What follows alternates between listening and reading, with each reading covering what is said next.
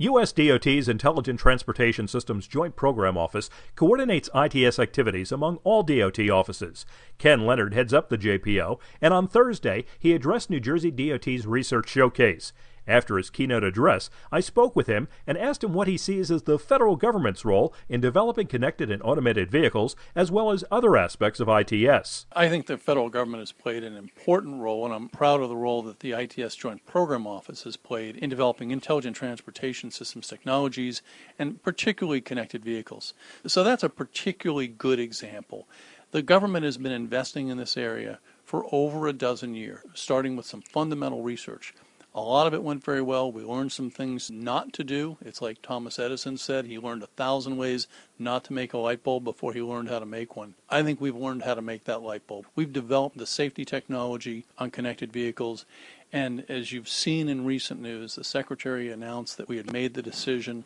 NHTSA, the National Highway Traffic Safety Administration, came out with their advance notice of proposed rulemaking, and we're preparing to release a request for information to get information on the security certificate management system. So the government plays an important role in part because we set the vehicle safety standards. Uh, NHTSA sets those vehicle safety standards. Federal Highway sets guidance for the states and how to build and deploy the infrastructure that's necessary to do all this. So, the federal government, we help build an environment where technologies can be adopted by consumers, by manufacturers, by states and localities to increase the safety and the efficiency and the mobility that travelers have in the system and to make freight move more effectively. So I think the federal government plays a very important role, and we're seeing that role come to fruition now and industry starting to step up. They've been our partner all along, academia has been our partner all along, but now industry is ready to, to come forward with products that are going to bring this into the hands of consumers. We see the terms autonomous, automated, connected with vehicles being used interchangeably, but during your talk you said there is a difference. Explain a little bit what that difference is, please.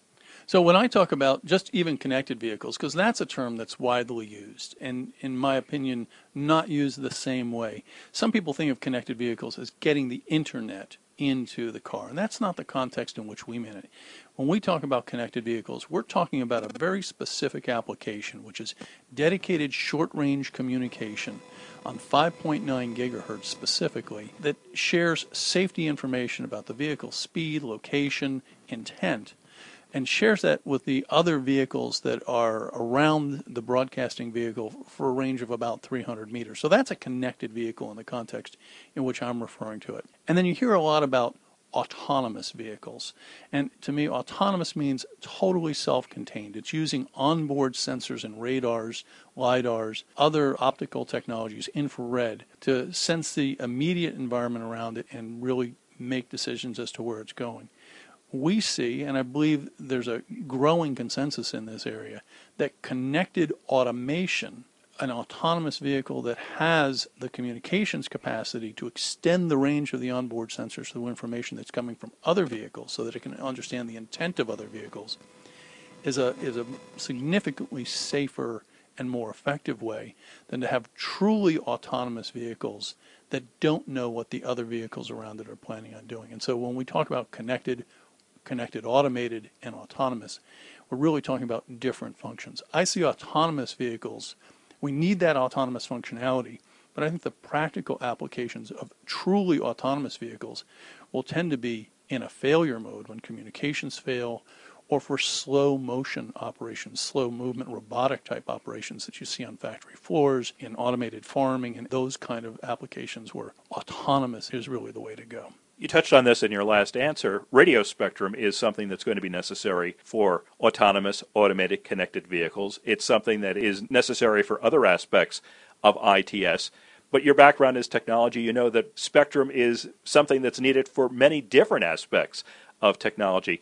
How do we get that spectrum that's necessary and hold on to what is needed? Spectrum is critical. I mean, it's essential to what we're doing with connected vehicles. And fortunately, we already have that technology. The FCC licenses Spectrum, and they've licensed the 5.9 gigahertz band to two entities the Intelligent Transportation Society of America and AASHTO, the American Association of State and Highway Transportation Officials.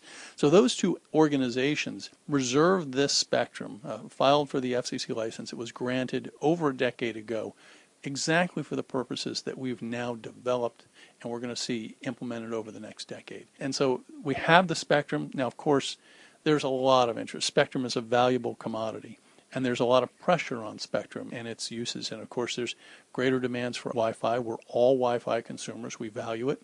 We're also consumers of transportation services, and we value that. We value the safety that connected vehicles can bring. So we're working with the various constituencies. We're working with the Federal Communications Commission and the NTIA to make sure that there is no interference with the safety applications of DSRC in connected vehicle applications. And we're working with industry members, uh, we're evaluating proposals. We absolutely want to make sure that we keep people alive and that we take advantage of the life saving potential that connected vehicles can bring. And at the same time, if there is a way, if a technology develops that makes it possible to share spectrum in that same band, then we're willing to work with industry to make that possible too. When you talk about connected vehicles, you mentioned connected trucks, obviously connected cars. You said there are even connected motorcycles, and one example perhaps of a connected bicycle. What about connected pedestrians? Absolutely. We talk about V to I, we talk about V to V. We also talk about V to X, which is V to everything else. There is already some industry experimentation in this area, uh, some software tunable chips in cell phones where the cell phone can broadcast through an app on the 5.9 frequency. It can be picked up by a vehicle that's equipped with DSRC and see that a pedestrian is present and walking into the intersection. And so pedestrian you know, fatalities are down overall. The trend line over the last 40 or 50 years has been generally positive from 50,000 fatalities 40 or 50 years ago to 30,000 now. And when you think about the increase in operations, the decline in the rate of fatalities has been even greater. The increase in pedestrian fatalities and bicyclists is on the rise. And so this is an area we take very seriously. It's one of the Secretary's key initiatives. And so the potential for connected pedestrians, the pedestrian gets the warning and the vehicle gets the warning. And it's that communication of information, getting people's eyes off of their cell phones and paying attention to the traffic around them that will help keep them safe. And then also alerting the vehicle operator to a pedestrian that they might see. They might be obscured by a sign, they might be obscured by another vehicle, or maybe they're wearing dark clothing in an asphalt background and, and not quite visible to the driver. So connected pedestrians is a distinct possibility and an application that we would encourage. And I'd say that it can also potentially help special use cases. A, reasonably fit person can cross an intersection in a certain amount of time. Someone uh, with a disability or someone who uh, is slowed down by uh, an injury or age might take a little bit longer.